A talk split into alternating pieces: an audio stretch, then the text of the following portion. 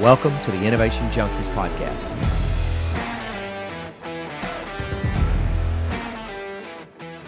Hey guys, welcome to another episode of the Innovation Junkies podcast. I'm Jeff Standridge. This is Jeff Amerine. Glad to be back. Man, I'll tell you what, we have had five weeks of uh, intense focus on everything having to do with selling, marketing, building client relationships, acquiring new customers, retaining customers. It's been really enjoyable. How about you? Yeah, I agree. I mean, businesses rise and fall with their ability to do sales and marketing well. So it's it's an important topic. Nothing happens until you sell something. That's or until sure. somebody sells something. Glenn, Glenn, Crockett, CEO of Dave Creek Media, and I always are, are, are, are using that adage. Nothing happens until somebody sells something. And Absolutely. oh, by the way, don't confuse sales with delivery or engineering.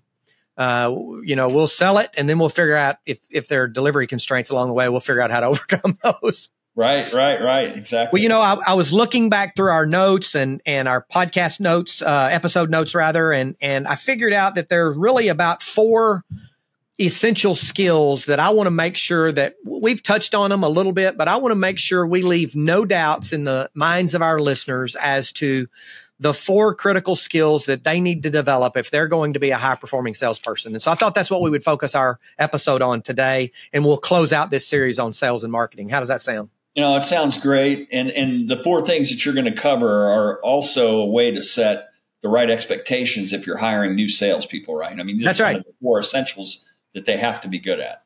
That's right. Or, or, they have to develop the skills at. That's exactly right. Um. Um, and the first one is to really master a selling process, to to know how to build this process. And and and uh, you know, Glenn and I like to use uh, one that that's uh, predicated on the ac- acronym SALE, S A L E. We're simple people, like to make it easy for folks.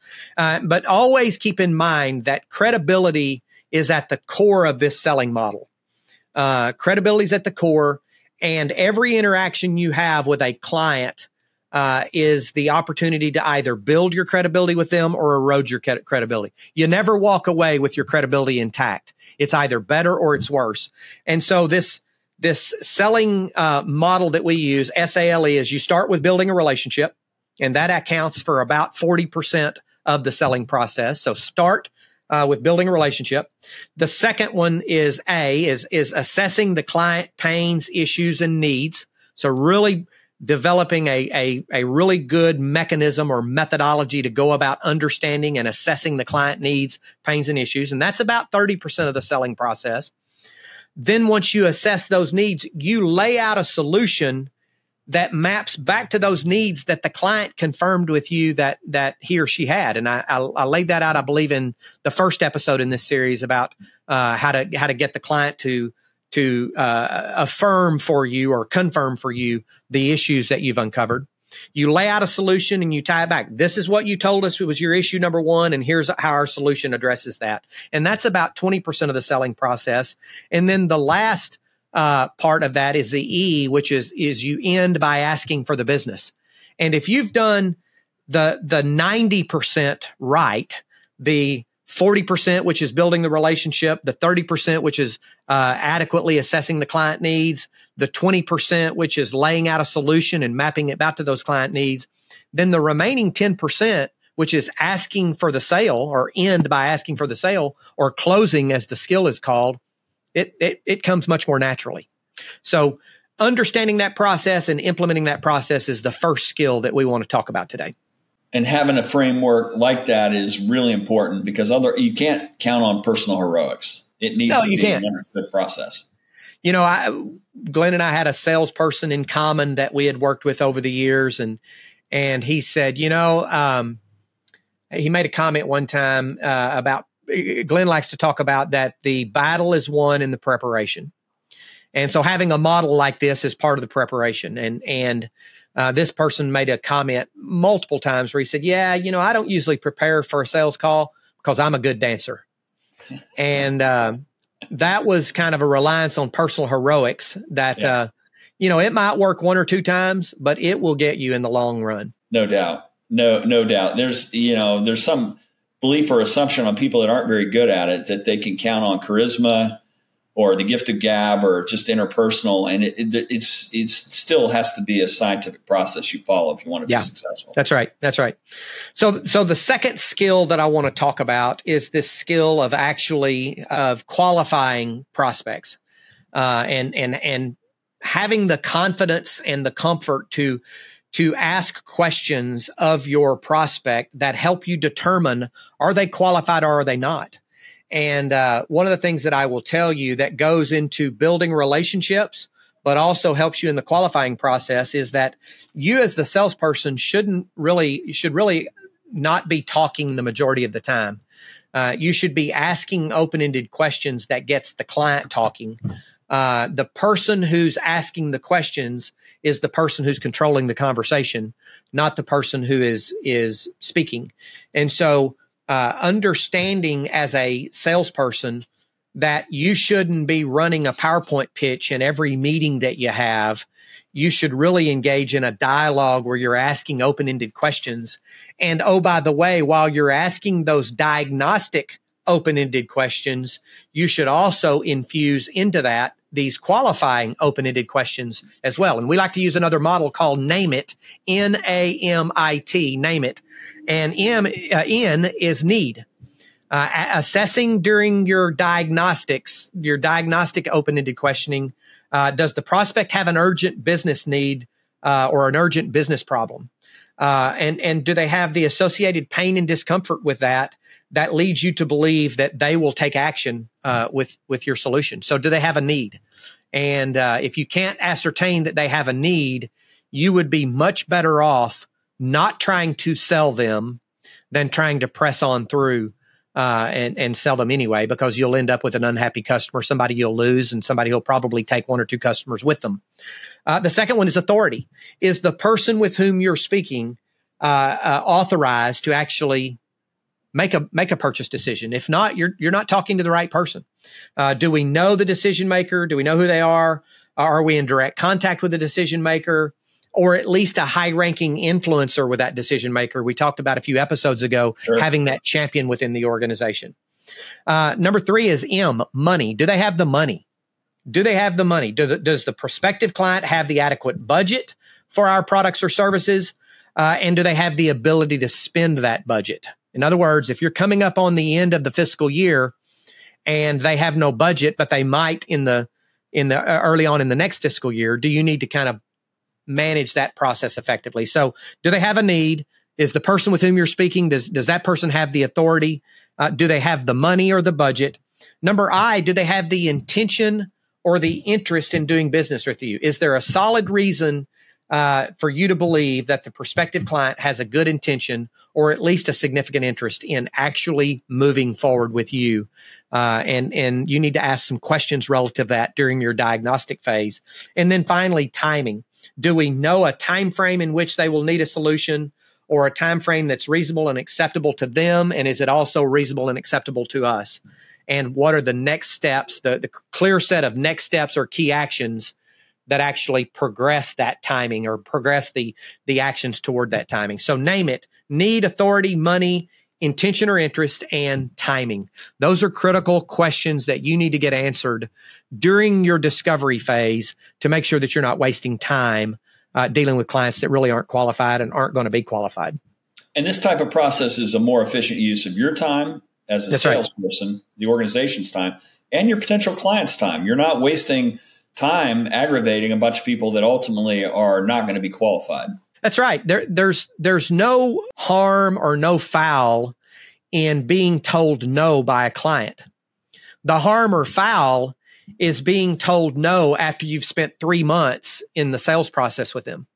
And so we like to use this concept of red light, yellow lights you know, if red light, yellow light, green light, obviously, you know, what, what happens when you come up on a, on a yellow light as you're driving down the street? I, I asked the question, uh, what, what do you do when you come up on a yellow light? People say, oh, we slow down and proceed with caution. I said, no, you don't.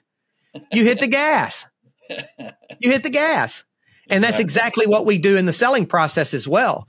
We don't slow down and proceed with caution. We hit the gas and hope they don't actually bring it up. And that's the absolute wrong thing to do because it's yeah. better to have a yellow light turn red in conversation number two than to have a yellow light turned red in conversation number 12. Yeah, getting to an early disqualification is a whole lot better than having a perpetual maybe we're thinking about it we're not sure right? That's right. So so when you encounter a yellow light or you perceive that there might be a yellow light if you see it you hear it or you sense it then you actually just say it tactfully and say hey i'm sensing that there may be a real concern about moving forward because of x and y. Did i get that wrong or did i get am i on target there? Do you think there's a way for us to overcome that? And if they tell you no dust off your sandals and move on and say, well, I tell you what, it looks like the timing may not be right right now unless you see otherwise. I'd say let's not waste your time or my time either. And, but I want you to know that at any point in time that you think that that yellow light might turn green, then, uh, then, or that red light might turn back yellow again, then let's revisit. But right now, I don't, I, you know, I'd rather leave here friends than to uh, get down to the point where I've frustrated you and you frustrated me. And it's actually going to be a relief for that person that's on the buy side as well. That's because right. You, you sometimes they're going to be uncomfortable with straight up sayings, particularly where you are in the country. They may not want to upset you, right? So they're not going right. to tell you absolutely no, or you know anything you can do to get to that qualification moment of truth is really important. I think that name it is a, is a good framework for sure. Yeah. So we've done that. We've done uh, we've done um, uh, sales process or sales model. We've done qualifying it using naming. Now let's talk about overcoming objections. You know, generally, um, I like to to ask the folks that I'm working with um, when I'm doing coaching or training or what have you, what their objections that they commonly hear are. Um, but here's what I think that people need to understand, salespeople need to understand is that objections are actually buying signals. Because think about this. If if if someone comes to your house and sells you tries to sell you a robo vacuum cleaner and they've in, they've intruded on you and you don't really want to be there, are you going to raise any questions or any objections if you have no intentions of buying? No, you're not going to ask any questions. And I used to tell that to my wife, don't ask any questions. You're just prolonging the inevitable. Let's get them out of here. You know, um, they, they, just let you, they just go away quietly and they'll let you finish. And I say, okay, well, we'll think about it. You as a salesperson should, should try to draw out as many objections as you can because they are actually buying signals. They are actually the prospect saying to you, I am interested in what you have. And if you can help me overcome this challenge or this question or this obstacle that I have, I'm going to be much closer to buying than I am right now. And so one of the, the objections that I tend to hear is, well, the price seems to be too high. I like to always counter an objection with another question. And, uh, and so they say, well, you know, the price is too high. And I said, well, do you mind if I ask you a question? What, what's too high? And, and on what, on what basis are you making comparisons to the highness or lowness, if you will, of the price. And, and really trying to understand what is it that's causing them to say that the price is too high. Or they say, you know, yeah, give me some time to think about it. And then I ask the question, well, do you mind if I ask what, what are the major things that you're thinking about? The, the, the key to overcoming objections is no guessing. Right. It's, it's no guessing. If I don't know what they're thinking about, I can't address it. If they tell me what they're thinking about, I can go away. I might be able to address it right there in the room, or I might be able to send them a follow up 48 hours later and say, Hey, I know you said you were thinking about so and so. Let me just give you a little bit of additional information here regarding that. Um, we're happy with our current vendor. I get that a lot. Well, you know what? We've already got a partner. My response to that is, you know what? I'll tell you what, good partners are hard to find. Good trusted partners are hard to find. And I would never, ever, ever attempt to step in front or step in between rather, uh, a, a you and a, and a good partner. But are you completely and 100% satisfied with what they're doing for you? And I just let the silence. If they say, yeah, they do a pretty good job, then I say, is there one area that you think that they could do better? And if they identify that area, I'd, then I usually come in with, you know what? I would never ask you to walk away from these things that they're doing really, really good. But if you'd let me have a chance to help in here, to step in here and help you with this, I'd be eternally grateful. And I think that I could, could solve that problem for you right there. And you could continue working with them in that regard. And then we get our foot in the door, we land, and hopefully over time we expand. Those are generally uh, some of the common uh, objections. And and so I think the real the real skill here that gets developed is no guessing, and number two, anticipate ahead of time what are the objections that you and your salespeople in your business hear relatively commonly, and go ahead and craft responses for those, um, and and train all of your salespeople on those responses. It becomes a collective uh, database of the typical objections you get. That's exactly right. In the in the category on performance or on cost or on budget or whatever. Right. But over time, as you develop that, you you know you can immediately come back with here's typically how we overcome that particular issue, et cetera. Yep. And it, you know, it, this is another thing that oftentimes gets overlooked, and people will get an objection or two, or they won't know what the objections are, and they'll just give up. That's right. They'll, they'll exit at that point and never get to the next thing we're going to talk about. That's right. It's closing the sale. You know, salespeople tend to worry the most about overcoming objections and closing the sale. They feel like they're going to be put on a spot and they won't know what to do when they're in that scenario. And my response is slow down and back up and change the psychology of selling because objection, an objection is actually a buying signal. So treat it as such. Back up, ask them a question, don't guess on what they're objecting. Ask them a clarifying question to understand what their objection really, really is. And then either try to answer it there in the room or tell them you'll get back with them on it. And then how do you know when to transition to closing uh, the sale? Well, if we go back to that model, S A L E, start with building a relationship, uh, assess the client needs, uh, lay out a solution that meets those needs, and then E is end by asking for the business. Well, if you've done all those other things very, very well, then the, the, the fourth step of asking for the business comes very, very naturally. And it's only about uh, 10% of the selling process. And so I like to use a number of closing techniques. I don't like the word technique, but it kind of is a technique. And, and the first one is to, is what's called the presumptive close or the assumptive close. It can, you can use either word, but always assume that you're going to walk out of there with a deal from the point you go in until the time that you you learn whether you did or not. And the the assumptive close is is okay. Do you have any other questions? So you've laid out the solution. Do you have any other cl- questions? Anything that that we need to address? Okay. Well, then the next step is for you to sign this agreement, or this is how we this is how we get started. This is the next step in the process. Uh, how would you like to? How does next Tuesday at two o'clock look for a for a kickoff meeting? Uh, how would how how soon would you want to get started? Uh, who should I send the agreement to for a signature? I mean, that question uh, that assumes that they're going to take the next step is the assumptive close, so to speak. The preference close. This one is one where you, you, you've you've bought a vehicle before, and they say, "Do you want leather or cloth? Do you want red or uh, you want tan or black interior?"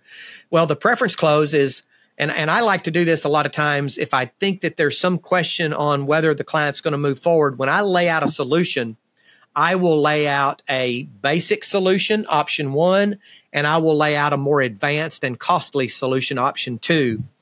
And uh, then I will, uh, when it gets to the point where I say, "Are there any further questions?" I'll ask the, and they say, "Nope, no other questions." I say, "Well, would you like to move forward with option one or option two? Or Maybe if you just had one solution that you laid out, then you ask the question, would you like to move forward with a one year agreement or go ahead and, and lock in a, a 24 month agreement? And so you give them the opportunity to make uh, a preferential choice. That's the second one. Um, the last one that I'll cover here is the if I will you close. And, uh, you know, many times I have clients that will throw up an objection and I can counter it with a, a bit of a closing, they'll say, well, you know, um, we're, if we're, if we're going to do this, we got to get started next week. And my response to them is, well, if I can get started next week, does that mean you're ready to go ahead and sign the agreement today? Because to, to, to launch next week, I've got to line up my bench of resources and I need to have com- confirmation today or no later than noon tomorrow that we're going to be moving forward. Um, and so um, that's that's you know, and, and sometimes they may come to you, they'll throw an objection. Well, if you can help me a little bit on price, I'll be able to move forward. Okay, how much do I need to help you on price? Well, I feel like we deserve a 10% discount. Well, if I can get you a 10% discount today, does that mean you're ready to move forward? And you try to lock them in based upon that. But the point here is that if you've built the relationship, identified the needs, and laid out a solution that specifically meets those needs, closing the sale is a much more natural process to occur. It's logical. It's a logical conclusion to, to a methodical process you've gone through. And there typically won't be a lot of surprises. You'll have a pretty good idea at the end of right. which way it's going to go.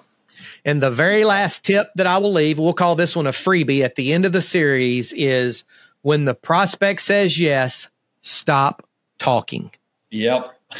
I have seen people talk themselves out of a sale because they they could not they were not comfortable in nervous silence and they kept talking and um, talked themselves right out of a sale. Yeah, and, and you do that a couple of ways. You volunteer information that's not relevant, that raises right. new objections, or you plant the seed that maybe I don't want to spend a lot of time with this person because they don't know when to shut up. That's right. That's exactly right. And either one and, of them both, can, can be negative. That's right. So this has been a good series, uh, five or six episodes. I think this is sixth episode now on everything sales, marketing, client acquisition, client retention. Uh, good stuff. I hope it's been beneficial to our to our listeners. I'm I'm confident that it will be, and uh, would love to answer any questions that you guys have. Hit us up uh, via innovationjunkie.com. Sounds good. We look forward to hearing from all of you. This has been another episode of the Innovation Junkies podcast. We'll talk to you soon. See you next time.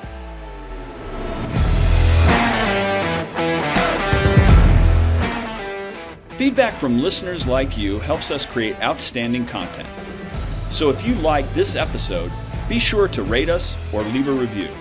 Also, don't forget to subscribe to get the latest growth and innovation strategies. Thanks for tuning in to the Innovation Junkies podcast.